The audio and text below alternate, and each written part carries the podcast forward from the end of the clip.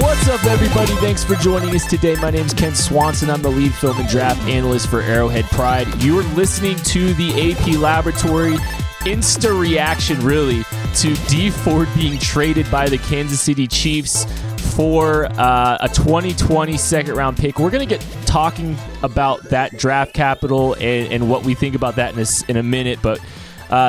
speaking of draft capital, just wanted to make sure you guys knew about the KC draft guide that myself, Matt Lane, Craig Stout, Jake Stack, we all are putting together. We're really excited to show you guys. It's a guide devoted to how players specifically fit the Kansas City Chiefs, and we're going to have over 200 write-ups talking about prospects and how they relate to the Chiefs. It's going to be really cool. I hope you guys all get a chance to take a look at it. Go to gum.co, G-U-M.co /KC Draft. And in honor of the Honey Badger, who we're going to talk about here in a minute, promo code BADGER gets you $3.20 off of our $9.99 guide. So you can pre-order it now. It releases April 8th, and we've got our biggest discount going right now. So no Damien Wilson love? No, we're not adding a Damien Wilson promo code. He signed for like $5.6 million over 2 years. We are not giving him a promo code. But Sam linebackers matter. Sam linebackers matter. I mean,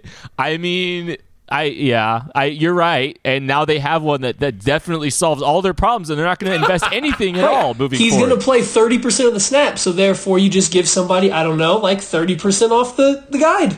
I mean, that's not a terrible idea, but we're not doing that because... No creative flexibility in this job, guys. Hey, anybody out there hiring? Okay, I need a new place. Fine. Here, we're going to do it. Fine. Promo code Damien gets you $3 off the guide. Because Damien Wilson is going to play 30% of the snaps. Do you know how disappointed I am that his name is not Damien? We'll do it. But it's not like Williams. We have anything important to talk about. We're going to spend 2 minutes talking about this. Promo code Damien if you go to gum.co /KC Draft. Enter promo code Damien. D-A-M-I-A-N. You get the draft guide for $6.99. And I'll tell you what. You know what? Let's do this because we gotta give away a guide. Can we put some respect on the man's name? Huh? Can we put some respect on the man's name? D-A-M-I-E-N. Okay. See, this is important. Well, this is good. Promo code Damien with an E. D-A-M-I-E-N gets you the guide for $6.99. Go to gum.co /KC Draft. And I tell you what, we're going to do this. First person to enter Damien with an A gets a free guide. How about that? courtesy of Carrington Harrison, our guy. Follow him on Twitter at c.harrison. Okay, can we start the show now? Is that okay? Yeah, let's go. I love good? That was on. I love that was on the podcast. At this point, there's just too much going on. I needed something to blow off some steam, and apparently I just needed to rant about promo codes for 3 minutes. I don't know. But let's go ahead. Let's go ahead and get this thing going, guys. Great news. I'm just kidding. We'll see. I have a feeling you guys aren't going to be too happy about this. Dee Ford, the Chiefs' leading pass rusher last year, most pressures in the National Football League, is traded to the San Francisco 49ers for a 2020 second-round pick. Craig, first thought, what do you think about the compensation for Dee Ford? I wish that they would have gotten something this year, obviously. Yeah. I feel like waiting till 2020 doesn't really affect the fact that the Chiefs currently don't have any good pass rushers. Now, obviously, this move doesn't happen in a vacuum. And for all those people saying, you know, well, if they let Dee Ford walk, then he would have been a third-round compensatory pick. That compensatory pick would count against the formula for 2021 based on what we've seen for Brett Veach with moves that he's made so far. Brett Veach is not playing Kent's favorite formula. The Chiefs had Mitch Morse on the ledger for the highest compensatory pick possible before they signed the Honey Badger. We'll talk about him in a minute. So, yeah, no, they had a perfect chance at a third-round pick in 2020. Now they've guaranteed themselves a 2020 second. Maddie, what do you think about the compensation here? I guess there's like two different ways to look at it. When you're going in the vacuum just for what Dee Ford just went for, I don't think it's great. I think as a Chiefs fan or anybody that's just kind of watched football last year, you would expect him to fetch more than what is roughly equivalent to a third-round pick of this year for Dee Ford straight up. Like, it's just a second-round pick next year. We don't know where the 49ers are going to be picking, but odds are they're going to be quite a bit better than they were this year with a healthy quarterback. Now adding Dee Ford, they're going to pick second in the draft, so they're going to come out of there with a Quinnen Williams or a Bosa. And, I mean, it's just they're all of a sudden have a very good defense, a better offense. You don't know where they're going to be picking, so this could be a mid to late second-round pick next year for Dee Ford that you have to wait a year to use. But, like Craig said, this move isn't made in a vacuum. Excuse me. They definitely have some other kind of pick or move coming in. There is something coming around the corner. This move was made hastily today. It was made before the free agency actually opened. There is something coming with this money that was saved, and it's going to be more than just re-signing Chris Jones or extending Tyreek Hill. There's something that they needed this money for, and they wanted it, and they went out and got it and got decent compensation in return, even if it's a little bit less than what I think most people thought he was worth at this point in time. Yeah, I would have liked to have an asset this year to play with because, you know, they're still in that Mahomes window, right? They're trying to they're pushing for good things. This is the second straight year that the Chiefs are going to root for an NFC West team to suck. And last year it didn't turn out so hot because the guy that they wound up, you know, obviously Marcus Peters didn't have a great year, but they wound up having a great season. They went to the Super Bowl. They literally went as close to winning a Super Bowl as they could. So now the Chiefs have the 63rd pick. So this year we're rooting for an NFC team, NFC West team to suck again. Hopefully they do. I wish terrible things on the San Francisco 49ers, not, you know, anything injury related. Just I hope that just everything is. I hope the thing just blows up. I hope Shanahan just loses his mind. You know, I hope you know Robert Saleh or whatever his name is just he just like doesn't figure it out at all. Like all these new pieces, he just can't use them. Like he lines up Dee Ford at corner or something. He just has like a mild hiccup in his brain or something. Just bad things to happen to the San Francisco 49ers on the field. That's it. What do you think Dee Ford's hips would look like as a corner? You think he's fluid enough to be able to make that transition compared to this draft class? I mean, Jowan's not the same size as him, so Jowan's got fluid hips. This isn't the draft show. No. Oh, sorry. Excuse me for talking about a prospect kit. Never saw that coming before. All right, I want to ask you guys.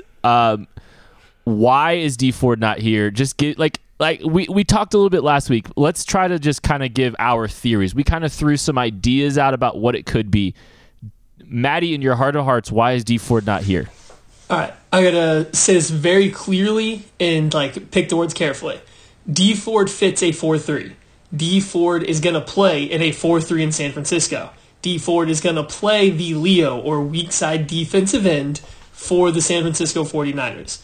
He doesn't fit quite as well for Spags' defense because Spags has always preferred a little bit more length. He prefers his defensive line across the board to play against the run a little bit more while he gets a little bit more speed behind them to chase things down from side to side. This doesn't mean he's not looking for good pass rushers. Just if you look back through his teams, he's drafting a little bit bigger and a little bit longer ends and rush guys to set up on the line, which just doesn't quite fit Dee Ford. It's not that he doesn't fit the scheme, he just doesn't have the exact traits that Spags has looked for in the past. And it's not that he's a bad fit, he's just not going to be on the team beyond this year, no matter what happened.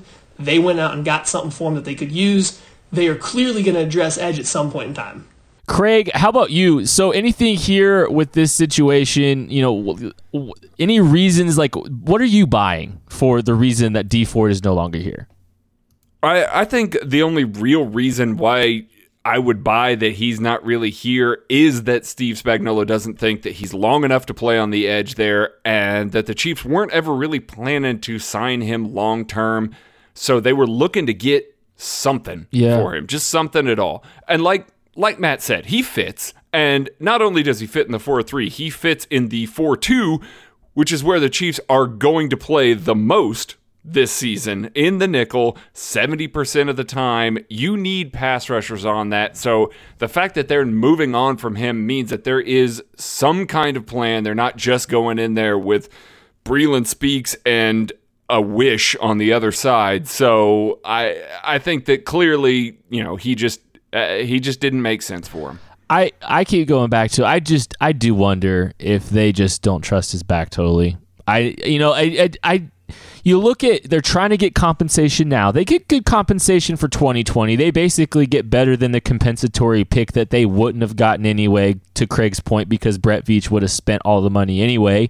But I just do wonder if they're trying to get out early. They're moving on. They don't trust the back completely. I can't escape that. Like, it doesn't make a ton of sense. I can't justify scheme. I can't justify scheme for it. Like, I don't buy the scheme thing that much. It's just, I mean, I know there's hints of it, and like, yeah, there's might be some truth to it, but he's still a very productive pass rusher. So that's just kind of where I think there's more to that story. I think there's got to be some lack of trust with his back. Okay, we're moving on, guys. Where do they go from here? They've got a lot of rush options that they're going to have to try to figure out. I mean, they've got to try to sort through, you know, whatever's left in the free agency. They've got some options in the draft. Hello. I'll just say this right now, and then, Maddie, I'm going to have you kind of talk through some rush options. I will eat my hat. Oh. No, I will eat this. I'm going to tweet this out later. I will eat the tweet if the Chiefs pick at 29. Well, I mean, that's not too wild of a take for you. You eat double rice in a Chipotle bowl, so I don't know. I will eat a filler anyway. I will eat a Chipotle bowl if the Chiefs. I will eat a Chipotle bowl to Matt's liking. If the Chiefs, you couldn't eat a Chipotle bowl that I order in an entire day. It would take you 3 days to nibble on my Chipotle bowl. Well, no, this is how it's going to work. If the Chiefs pick 29th, I will eat a Chipotle bowl how you design it. But it can't be like quadruple meat. Like I'm balling on a budget here, okay? Double meat, fine. You want me to not eat rice? Okay. I will eat a Chipotle bowl to your liking if the Chiefs pick 29th in this draft. I'm going to have to go there and just buy cheese and lettuce. I mean, that's fine. That's fine. No, I bet you that's pretty cheap. I mean, I don't think that the Chiefs are picking at 29. I think that barring some kind of crazy release or trade of another edge player, I think the Chiefs are trading up. I feel pretty confident right now saying they're trading up for an edge rusher. I mean, obviously it depends on how the board falls. If you have 6 edge rushers go in the top 10, it's not going to happen. But if you get somebody, I think you're kind of looking at Cleveland Farrell seems to be on the outs of the top guys just based on a lack of elite testing or doing all of his testing so far. Or if Brian Burns' concerns over size and run defense are true, he is closer to Dee Ford. Burns, that is closer to Dee Ford than these other guys, but he's longer. He's got a little bit more room to keep growing. He's not a perfect fit based on what we heard about Dee Ford, but he's still a guy to look at. Farrell's like pretty much the perfect 4-3 defensive end. Those are the guys I'd look at for the Chiefs trading up to try to draft. I'm still on board, though. Sign me an older, veteran, cheap, prove-it edge rusher free agency. Ziggy Ansah's one that comes to mind. I'm okay with Shaq Barrett would even be okay. Marcus Golden. There's plenty of guys out there that I think you could get for a reasonable price tag for 1 year that could help bridge the gap. Yeah, and I'd throw Vinnie Curry into that same sort of older free agency guys that make sense. But they're not guys that you're really counting on to kind of, you know, carry the load. You're counting on them as a rotational guy with this rookie that you're having to trade up for now. I mean, it couldn't be more clear now that the Chiefs are attacking an edge player in the draft. Yes. I mean, they moved on from Justin Houston and Dee Ford in the span of what?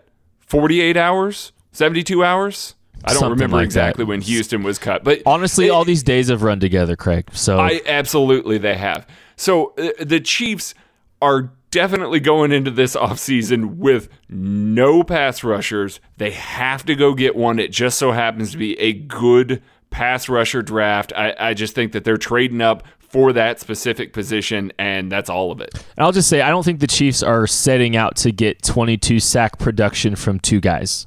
You know, I think what this is, I think they're going to cobble pressure together. So you're going to hope that Damien with an E Wilson is able to get a couple sacks. You're hoping Tyrann Mathieu, we'll talk about here in a second, is going to, you know, be able to generate, you know, 3, 4, 5 sacks. I mean, it's going to be a group effort. And, you know, like it could be possible.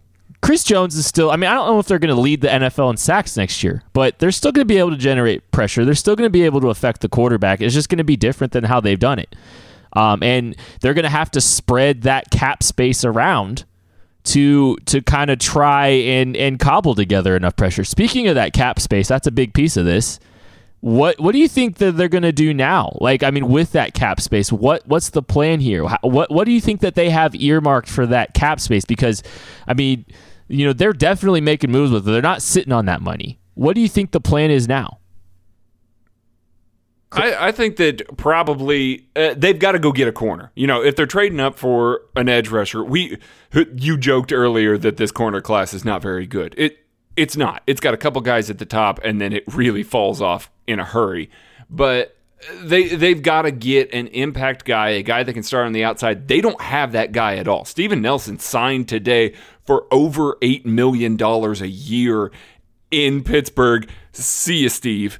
So they've got to go get a guy in the draft or in free agency. Ronald Darby's out there. Maybe they make a trade. They've got some assets here in the draft. If they can find a team that's looking for a day two pick, they have 6 of them now over the next 2 years.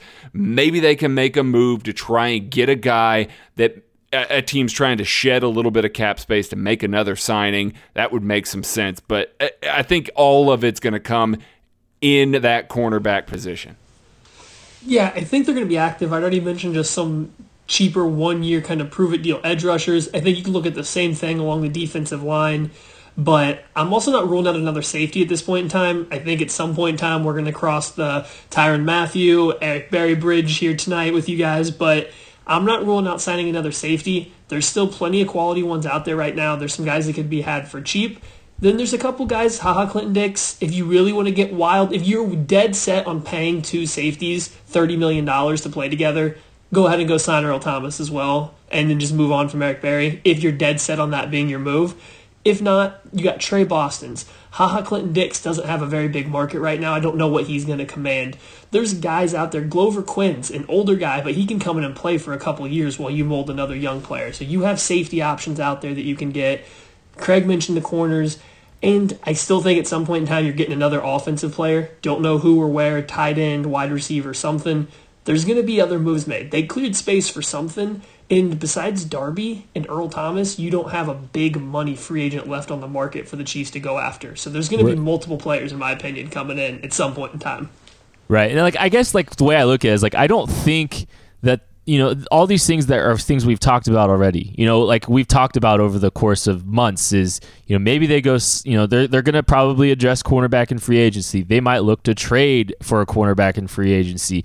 They might look to, you know, someone's going to want to come play on the offensive side of the football. That's going to be enticing. That could be potential value. Like, I mean, I think these are all things that we're talking about. I just think what we know now is like, more of those options are available. Multiple of those options are available. They're able to spread $15.5 million on the cap this year around a little bit to identify some spots and maybe fill some spots with some warmer bodies, right? You know, like some better players. So I think that's kind of where I look at it, and I just say they've got more flexibility, more than this, you know, it's earmarked for this player and this player. I think they have the ability to do a variety of things now. And I don't think I hate that idea, is spreading some of this cap across the roster, across the landscape of the roster, build depth, build more players, and hope that some of these players ascend. I mean, you know, maybe Damien Wilson gives you a little juice off the edge next year. Maybe they're able to generate 3 or 4 sacks off with him and stuff. You know, I think that's kind of an optimistic perspective, but I think that's kind of the hope, is just put some money across the board and see what happens, right? Okay. Well, we're going to move on from Dee Ford. Best of luck to Dee Ford. Hope everything happens. Really happy that you got all the money. You seem like a nice dude. Good money. Good money for him. $17.5 million a year over 5 years. Congratulations. That's awesome. Good for him. $45 million guaranteed. So, I mean, that's all right, right? I mean, whatever. Yeah. I mean, when you saw the market shaping up, I think that was pretty obvious that it was coming his way. The guaranteed did surprise me a little bit, though. I was surprised somebody was willing to throw that much up front at him based on what you've seen. But the overall price, that seems about right compared to what we've seen other guys get earlier today. Sure. One of the deals that the Chiefs have struck since we've last talked, fellas, and you can find a really well-written article from Craig Stout on Arrowhead Pride about the Chiefs signed Tyrann Mathieu, which the Honey Badger. The Honey Badger is here. It's more like the Money Badger. That's true. I mean, $14 million a year. $14 million a year. We don't know the guaranteed yet. We're going to probably find out the guaranteed figures tomorrow. Ian Rappaport said 14 million guaranteed, and if that's the case, like, that's a baller move by Brett Veach. Oh my goodness, yeah, absolutely. But that's a killer move. Yeah. I just wonder if he slipped his tongue, because like 14 million, like, I wonder if he's just trying to say 14 a year, but he said 14 guaranteed. Because if it's just 14 million, you think he would come out by now and be like, "Hey, hold up, guys, that's not what I meant," because it's made its rounds. I mean, like, you're not wrong. You're not wrong. Okay, so Craig, you've dove in on Tyrann Mathieu. What do you think about him? What do you think about the move? You know, the word for Mathieu is what everybody said since you know the Chiefs have signed him. He's versatile. He plays all over the place. He plays as a deep safety. He plays as a box safety. He plays as a slot safety / corner. He plays all over the place, and he's got the range, speed, size, aggression, all of that, cover skills to do every single one of those things at an above average level. He's not going to be necessarily the same deep safety that Earl Thomas was. He's not going to be the same box safety that Landon Collins was, but in Spagnuolo's scheme, if he's asking these guys to play a lot more match zones where guys are going to get matched up and have to carry routes vertically and throughout the entire routes, guys like Landon Collins having to cover deep and, you know, cover through the entire route tree maybe make a little bit less sense. I still think that Collins can do it, but make less sense than a guy like the Honey Badger that can go out there and be able to run with all these guys and fit into literally any coverage shell that Steve Spagnuolo can ask him to do. I think it's a really good signing. I think he's a leader on and off the field. I think he's a dude that Houston is very sad to see him go, so that's always a good thing. And he was only there for 1 year. It's not like he had an established relationship with that city. He showed up and owned that locker room that had J.J. Watt in it. So I think he's a guy that's really going to help change the culture on that side of the ball, which we all know is very sorely needed. And he's going to be a guy that can contribute and be able to play in the versatile way that Steve Spagnuolo wants. Maddie, yeah. I'm just going to ask you straight up. I want to ask you this. What, you know, like, we saw the laundry list of positions that Tyrann Mathieu lined up. What's his primary position? Where does he line up the most snaps for the Chiefs next year? Oof. It's tough to say for the Chiefs. I mean, I'm going to fall back on what he's done the best, so going based off of PFF grades, where Houston lined him up the most, and where he had been trending since his last knee injury and after 2015 in Arizona. I think you're going to see him play closer to the line of scrimmage more than you're going to see him play deep or in the slot. If he's playing that box safety role, the traditional one that you've seen from Spags, even if he gets more coverage duties out of it, he's still going to be matched up with slot receivers sometimes, running backs, and tight ends. He's going to be matching them, so he's going to take them on certain routes. There's going to be plenty of man elements there, but he's a very good run defender despite his size. I know you look at his athleticism and his size, and people just immediately throw him at free safety. Out of the three main things that a safety does with man coverage, box, and play deep, he's played deep safety by far the least in his career. Not that he can't do it, but that's just where he's played the least. So I would lean towards him playing in the box more than not, but he could play either one, like Craig said. I think it really depends who they're going to play next to him, and he can kind of do whatever after that. That was one of the big things that I got of when looking through it and then reading through Craig's great article and then watching his film myself is he's just so darn good in the box at moving through traffic, avoiding blockers, either crossing the field vertically and just avoiding traffic or cutting in through on blitzes or trying to get runs in the backfield. So I'm putting him near the box. I'm letting him eat from there. And the biggest thing I want to touch on was just that leadership. He came out and said that when he was in Arizona, he took a back seat to Calais Campbell, to Patrick Peterson, because they were there. It was their team. He let them do their thing and just provided intensity. He went to Houston. They have J.J. Watt, Jadeveon Clowney. They have guys, veterans in the secondary. Tyrann Mathieu just showed up and said, nope, I'm going to be the leader here. It looks like they need a leader. I'm going to be that guy. And everybody in that organization said so. He was pretty much that from day one. That is what the Chiefs needed. That's why I'm okay with paying him, or I was okay with paying Landon Collins over what we saw as market value, because those guys are leaders that are going to bring it all every single snap. You don't get that by paying two safeties $7 million each. You don't get that kind of leadership from those guys. You get it from the top flight guys, so I think that's a huge thing and why you kind of got to look at the money in a different light. Yeah, and I think that's fair, and I tend to agree with you. I want Tyrann Mathieu near the line of scrimmage. I think that's where we've seen him have a lot of success, and it does kind of create some issues here. I want to jump in. I mean, Eric Berry, there's a lot of questions about Eric Berry, and I want to get to that here in a second. I do want to ask Craig, we've talked with, what you guys have charted about Spagnuolo, about how there's been a very defined box and free safety role, right? So if Tyrann Mathieu's got this versatility that he's able to do so much, is that Spagnuolo taking a year off and pivoting to find more ways to use a guy like Mathieu? Or explain that. Like I'm just thinking out loud. Like, obviously this is speculation, but it seems like there's been some rigidity to his roles with his safeties. Now you've got a guy with some versatility. Yeah, there definitely is that sort of static roles with a deep guy and a box guy. But I think that part of that is, Spagnuolo even said that when he took a year off, that he spent a lot of time watching film, watching the college game as well, watching what teams were doing, watching, kind of the spread offense has evolved greatly since he took over in 2007 and was the Giants defensive coordinator. He talks about regularly self-evaluating, kind of figuring out how to use guys, where to use guys. There's a great little coverage video that he did with NFL Films, and one of the things that he said in there is that if you're static, you're beat. And I love that. I mean, he should have hybrid coverages. He should be a guy that's sort of shifting and rotating and trying to keep offenses guessing and matching. Pattern match coverages are definitely that. It could simply be that he took some time off, evaluated the landscape of the NFL, saw where it was going, and recognized that he needs these hybrid-style defenders to come and do that. Now, that's not to say that he's going to go full Bob on it, right, where he wants guys that are just okay at things. He's not just going to put a guy in a spot just to put a guy in a spot, but having a guy that's well above average at literally everything is going to be a boon for this defense and be able to allow him to kind of shift his coverage calls a little more.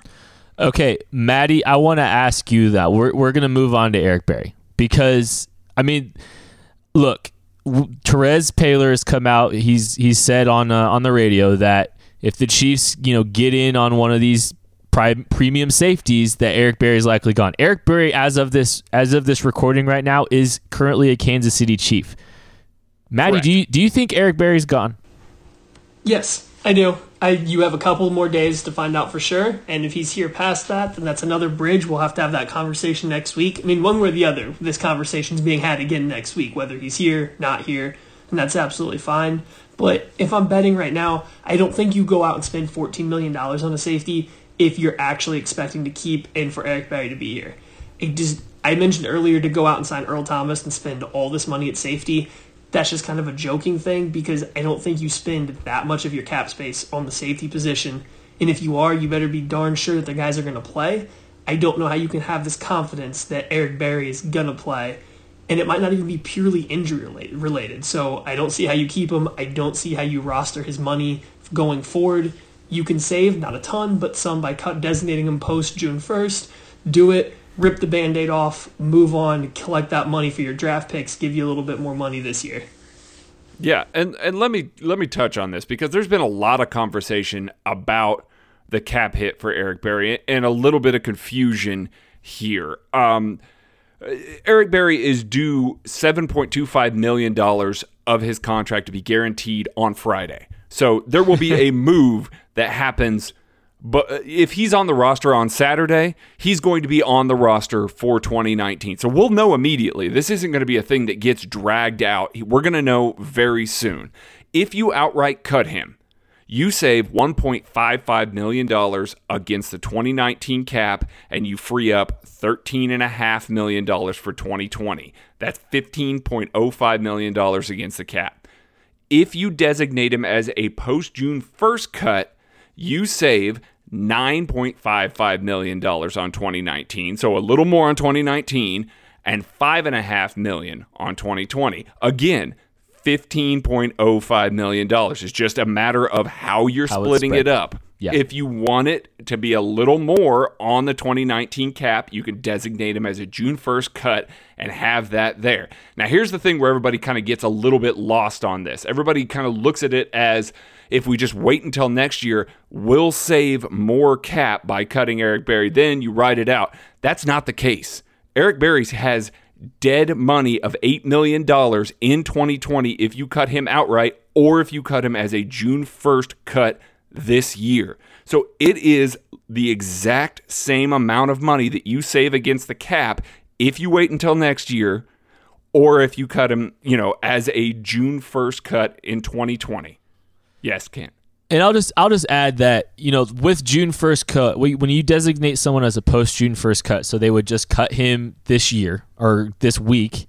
If they were to move on from it, they'd cut him tomorrow, Thursday, Friday, and they would not be allowed to use that cap space that they save with a post-June 1st designation until after June 1st. So they're really not going to have that cap available until after June 1st. Now, That shouldn't be a problem because you just spend all of your available space right now, mm-hmm. and then after June 1st, that $9.5 million is you could use that to sign some or all of your rookies. You could use that space as kind of your emergency fund during the season when you need to go find and make an investment. So that's how that they can utilize that cap space to their advantage this year. Use everything up to that $9.5 million, and that's basically your emergency fund for the 2019 season. So that's how it all makes sense. That's why it makes sense to move on from Eric Berry. I don't think. Oh, Craig, did you have something else you wanted to add? Yeah, and one more. You can't June 1st in 2020. You can't use the June 1st cut in 2020 per our guy over at 610, Brandon Kiley. He brought this up, and I looked it up and confirmed it as well. On the last year of a current CBA, you cannot designate a player as a June 1st cut. 2020 is the last year. So they don't have an option to sort of push that into the future again for next year. If they're moving on from Eric Berry, they just don't have another option other than to outright cut him in 2020. And so, I think there's a lot of things that just, they don't add up with Eric Berry being on this roster moving forward. I know every single person on Twitter has quote tweeted Mike Clay today saying, per reports, that Eric Berry is going to be moving on when they were listing Justin Houston, Dee Ford. We'll see. I mean, I think it's a very logical move to move on from Eric Berry. And I know there's a lot of emotion behind this. And, frankly, it may not seem like it, but I think there is for all of us too. We appreciate Eric Berry. We all grew up watching Eric Berry. I mean, Craig was in his 40s when Eric Berry was drafted, but for us, this is a guy that I was in college when Eric Berry was selected, right? And I followed him through a big piece of my fandom, and what that guy's been through is phenomenal, and how he's been able to persevere, but. It's also, this is a business, and it might be time to move on from Eric Berry. We'll find out here shortly. Couple other moves, guys. We'll get to Damien Wilson. How about that?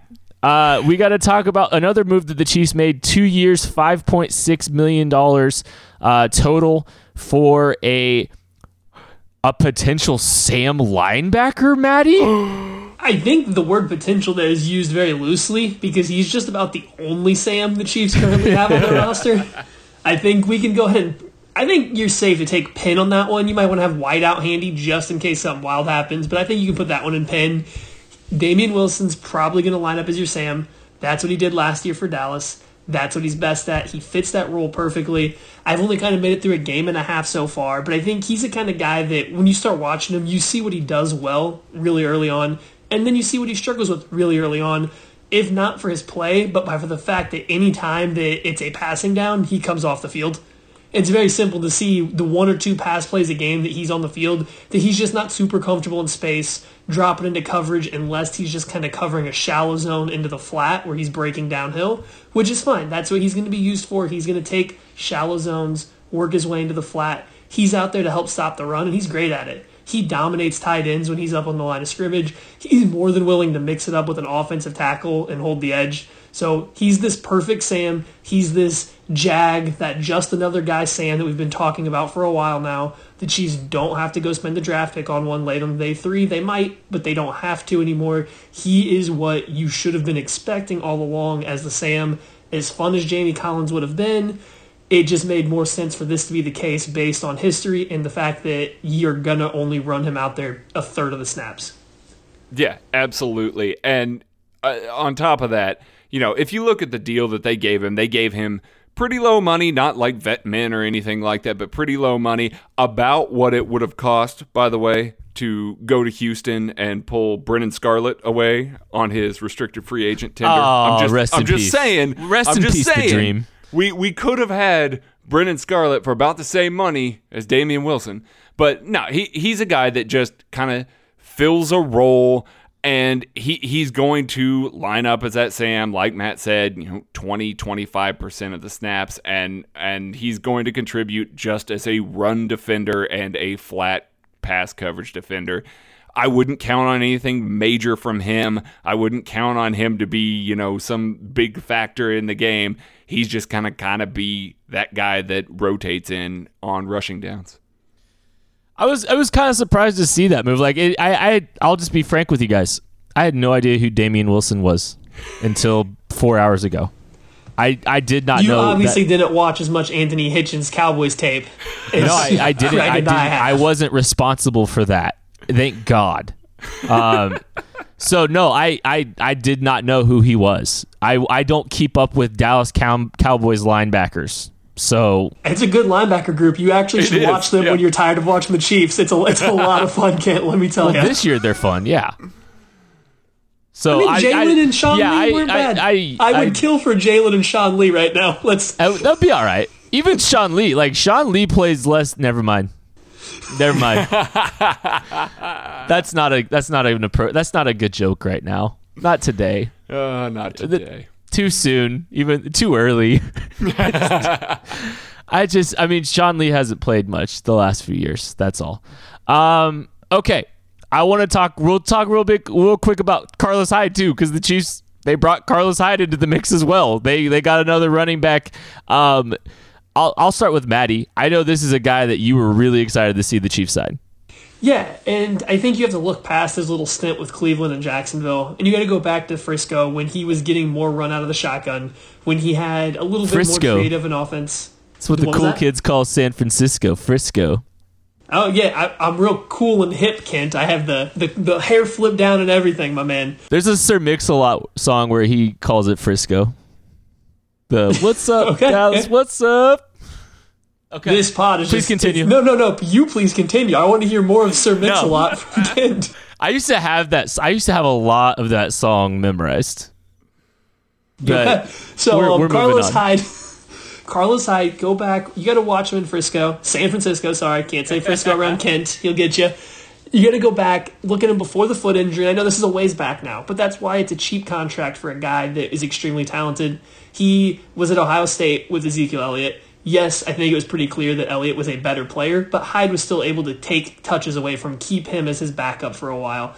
He's a big-bodied running back. He moves pretty well. He's light on his feet. He catches the ball well, and he's very good in pass protection. In reality, he's Spencer Ware that has just had a little bit higher upside at some point in his career, and he's going to get about the same money they were going to pay Spencer Ware. It's just a nice little move to make. Brett Veach came out and told you they were going to sign or draft a big running back with soft hands. They went and did it immediately. Again, it shouldn't be a surprise. Veach was an open book with this one. He said, hey, this is what I like. This is what I love. Oh, look, Carlos Hyde got cut. You're coming to Kansas City, and we're not going to let you leave.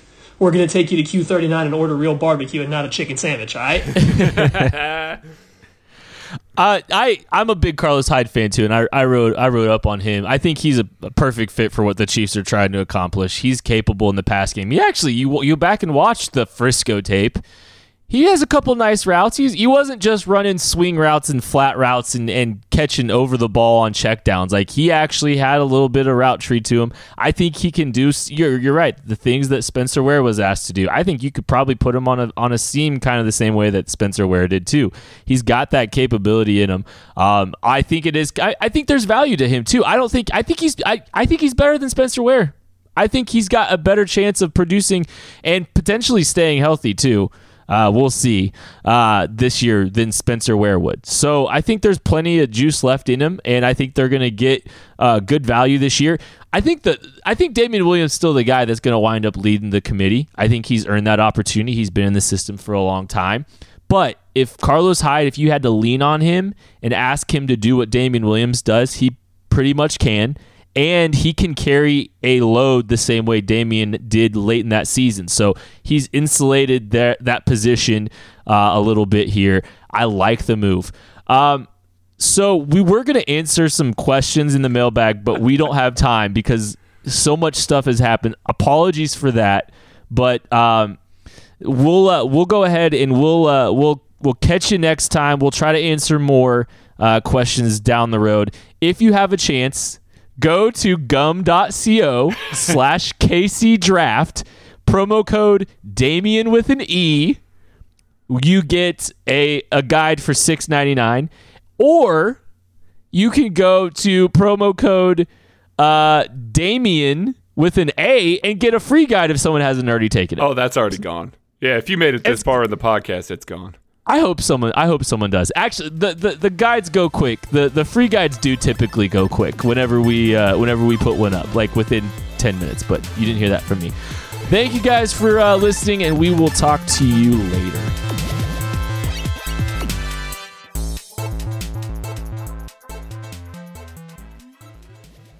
Eyeball emoji.